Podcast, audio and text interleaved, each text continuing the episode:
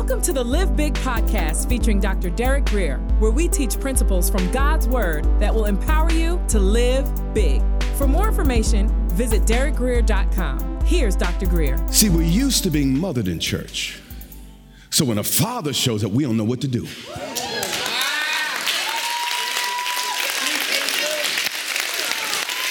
What is that? Oh my gosh. It takes a mother and a father to display the image of God. And there's a place for nurturing. It's important. We need it. But there's another side.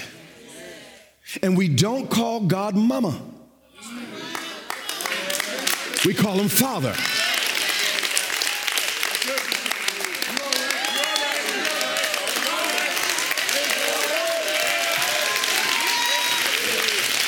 All right.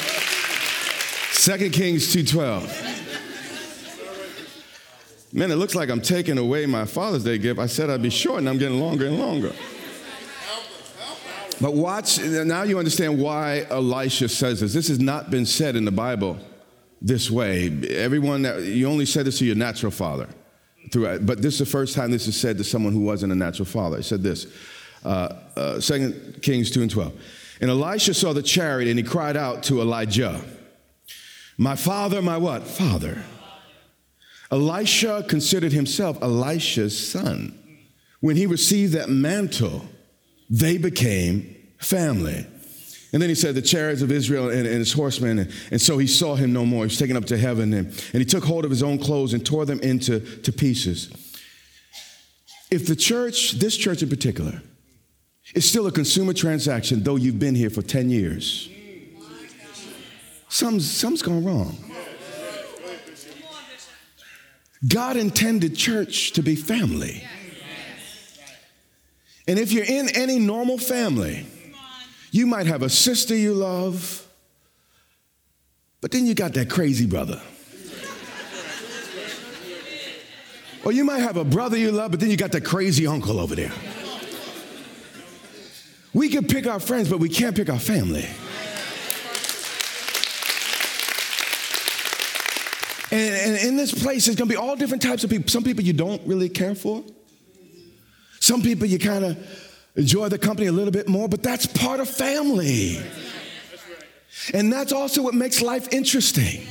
Without it, it would be very, very boring if we didn't have some of the people that get on our last nerve. Stay with me now. All right, First Kings 19:20. I got to make speed. And Elisha left the oxen. This young man was remarkable. There was no wooing, no none of that. He just saw the value of the opportunity. You know, maturity is learning to get past the hand you wished you were dealt and working with the hand you were dealt in life. You know, some of the best cooking came out of a person or a mother that went into their pantry and there wasn't enough food. So they had to create something. They had to make up something new, use some spices they never used before. And that's where some of the good stuff comes from. So you know what? We won't always get what we want. But we got to learn to work it and make the best of it. And a lot of time, that's good eating. That's good eating. Watch this. He left the oxen and ran after Elijah. Elisha's focus was not on how well or how long Elijah communicated with him. The only question in his mind was it God? A lot of folks, man, what they look like, what they feel like, that's what? Right. The real question is God in it? Yes. And if God's in it, I'm in it. Yes. But we got to put aside some of that touchy-feely stuff.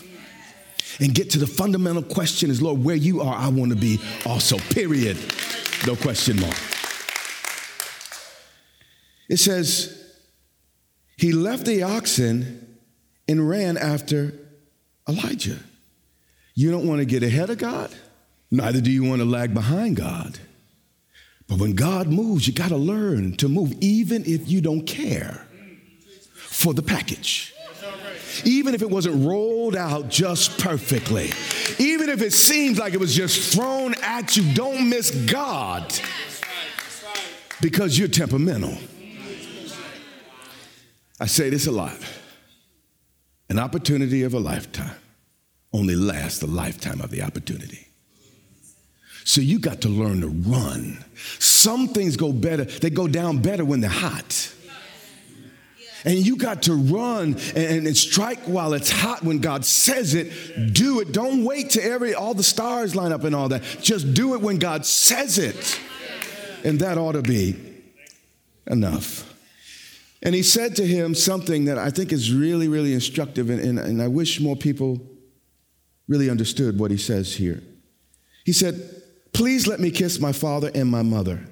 You don't have to leave with an attitude. Oh, I'm going to my next level. Y'all behind me, y'all beneath. No, you don't have to leave with an attitude. He left them with a kiss. You can go thanking the people and thank you for what you've been to me these last few years. Thank you for the time in my life you walked me through. You don't have to leave with an attitude. You're not part of my future, and I'm not part, but I thank you for the past. I celebrate the past. I thank you for your sacrifice. I thank you for what you've done. And that's how Elisha handled it. He said, please let me kiss my mother and what? My father. So we also see here, in order for him to take hold of the new, he had to let go of the old. A divided heart can never focus. And focus is where the power is. 100 cuts independently will not chop down an oak tree. Not a big one. But let me tell you something. If you use that same axe and you strike that tree in the same place 100 times, it's going down. Focus makes all the difference in the world. And you can't go into the future connected to the past. You got to let some things go. And I know I'm being pastoral today, but I meet so many people. Well, at my last church, I'm like, well, why ain't you there then? This ain't your last church. I'm not your last pastor. I can't be him or her. I can't. I can only do me, do the best me, and guess what? If me is not okay,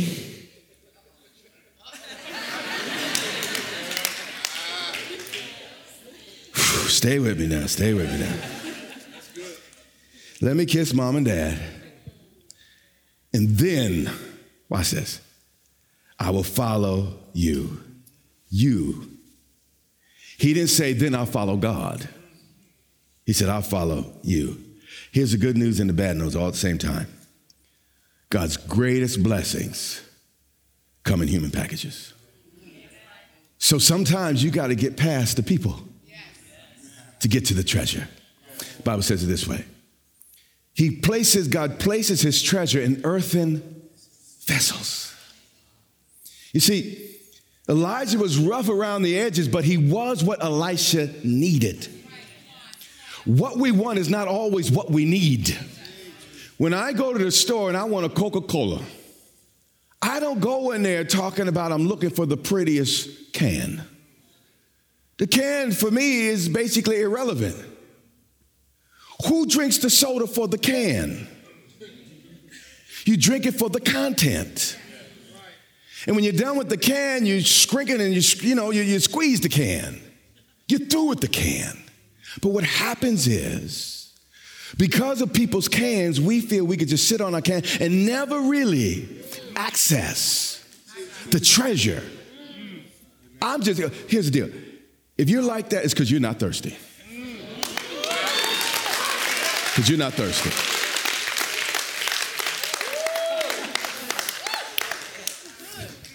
A can is just a package. And God's problem is he can only use you and me. So what comes out of me is going to come through me. I'm sorry about that. I apologize in advance. But that's the only way he could do it. Now, I'm not going to try to be an obstacle. I'm not going to try to get in your way. You know, a can is designed with an opening on top so you don't have to mess with the can so much. You get right to the stuff. And that's what I try to do. But there's a lot of people dying of thirst because they're saying, I don't like those cans. They're not the right color. They're not the right texture. I'm saying you're not hungry enough. You're not thirsty enough. You too doggone prissy if that's your attitude, and you're not going to make it in these last days till you get over yourself, past yourself, and get what you need for your situation.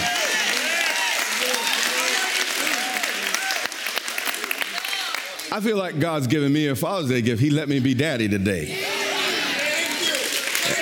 And I feel free. Thank you for letting me talk the way I need to. And Elijah said to Elisha, after he threw his mantle, he said, go back again. There's something else we need to learn. Everybody you want may not want you when you first want them. My wife made me work. First ring I brought to her, she laughed at me. Here's the next point. If it's important to you, you'll find a way. If it's not, you'll find an excuse. Let me tell you something. If you're looking for an excuse in here, you're going to find it. But if you're looking to find a way, God will make a way out of no way. Stay with me. We're almost there. And he said to Elijah, go back again. This is not a number, but it's going to show up on your screen. No is only a test to see how much you want it. All the promises in him are yes and amen. If God said yes, whoever's saying no, it's just God's test to see how much you want it. Can you get past that obstacle? Can you get past that no? Or do you need a cheering committee for every decision you make? There'll be 2 people in line for the CDs after service. He said, go back again. Watch this. This is Elijah speaking. He just threw his mantle at him. For what have I done to you? See, he was trying to say, Elisha, your commitment can't first be to me. It got to be to the Lord. Because if you're with me only as long as I'm perfect, only as long as I got it together, we're not going to last long. But if you're with me as long as God is in it, we can make it forever. So he's saying, listen, don't try to negotiate no deal with me, talking about, well, if you give me this, I'll do that. And don't try to do that. No. You got to follow me because you're ultimately following God. Because on the journey, I had some tough days.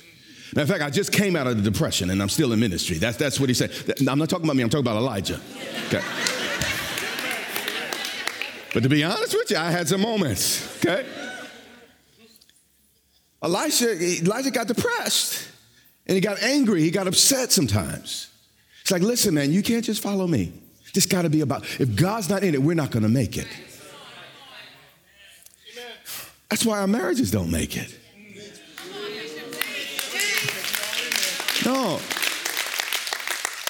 As long as you're 135 pounds, as long as my dinner is warm, as long as, all these things are in line, we're going to stay together. We're going to make it, baby. But let dinner be cold a couple times. Let there be 15, 20 pounds after the first baby. Hear what I'm saying? Then all of a sudden, I feel like I'm falling out. I don't feel the same way I used to feel. I'm not talking down at you. I'm talking about someone who's a fellow pilgrim in life. Sometimes the love keeps the marriage, but sometimes the marriage keeps the love. And you got to make a commitment. Honey, I'm with you. We're going to work this thing out. Now, I said till death do we part. I ain't dead. I might feel like killing you sometimes, but listen.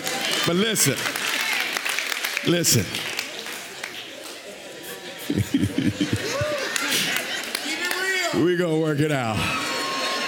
Y'all better get me from behind this pulpit. All right, I have one more verse left and I'm through. So Elisha turned back from him. So the rich boy walked away. Not exactly. He took a yoke of oxen and he slaughtered them. And he boiled their flesh using the oxen's equipment. This would be like a farmer taking a sledgehammer to his John Deere.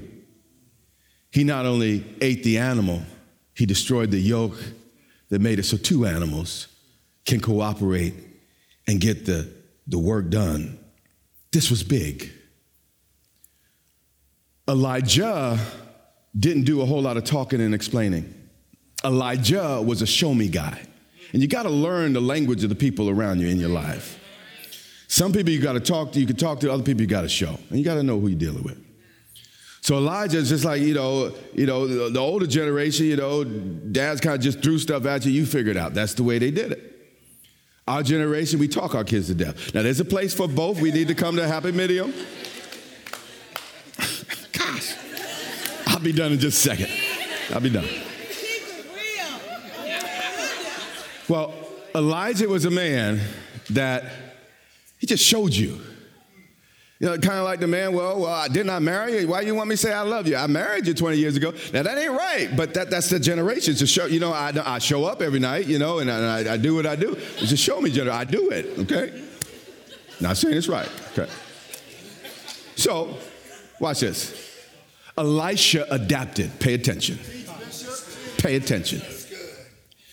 You know why dinosaurs are extinct? They couldn't adapt. You want to become extinct? Stop being flexible. Stop adapting. Elisha was, okay, you're a show-me guy, so I'm going to show you.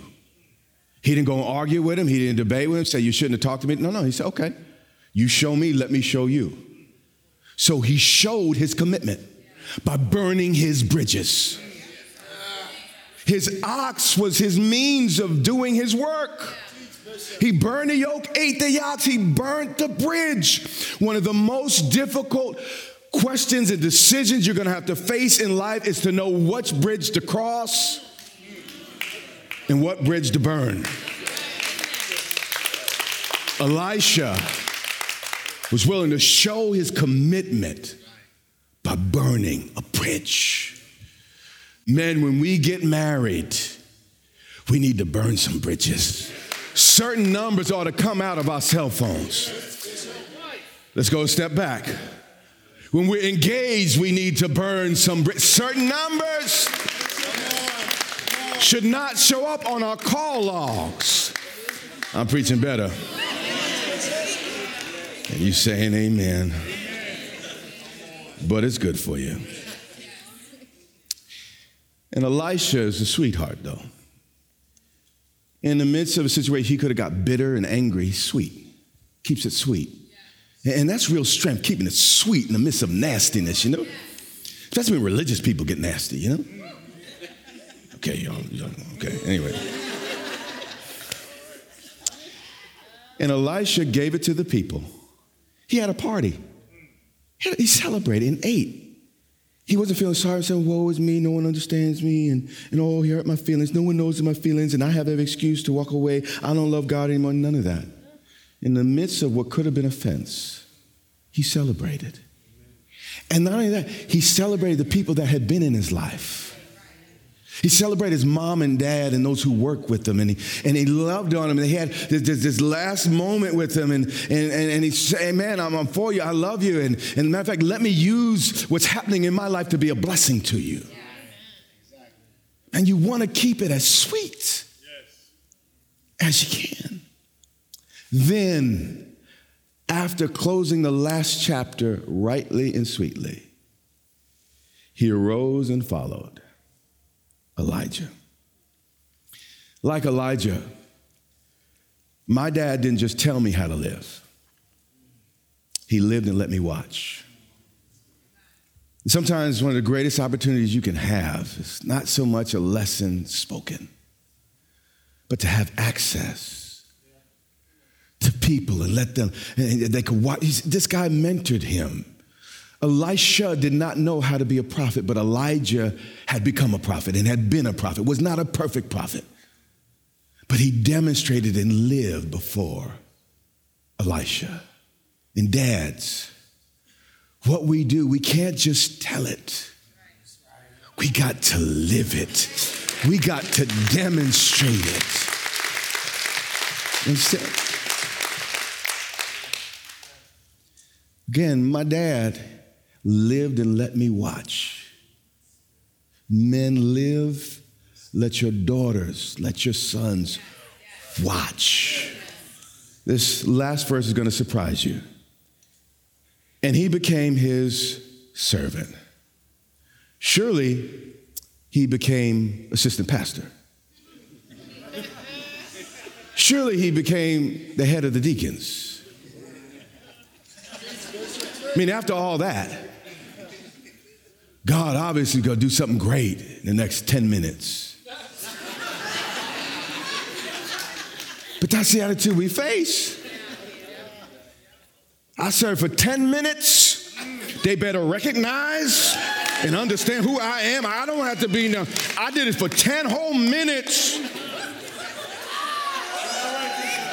All right. Just show of hands just before I finish. Will anyone come back? Will anyone in the room come back? Okay, about 50% of you. Okay, we just cleaned out the rolls. All right. I'm laughing, but I'm not laughing. Then he arose and followed Elijah and became his servant. You have to learn to follow before you lead. One of the best ways, a sure way of becoming a good dad is by first learning to be a good son. You say, well, my natural father wasn't there. Well, you are a son of the Most High. And the thing that makes you a good father is first learning how to be a son. You have been listening to the Live Big Podcast with Dr. Derek Greer. For more information, visit DerekGreer.com or follow Dr. Greer on social media.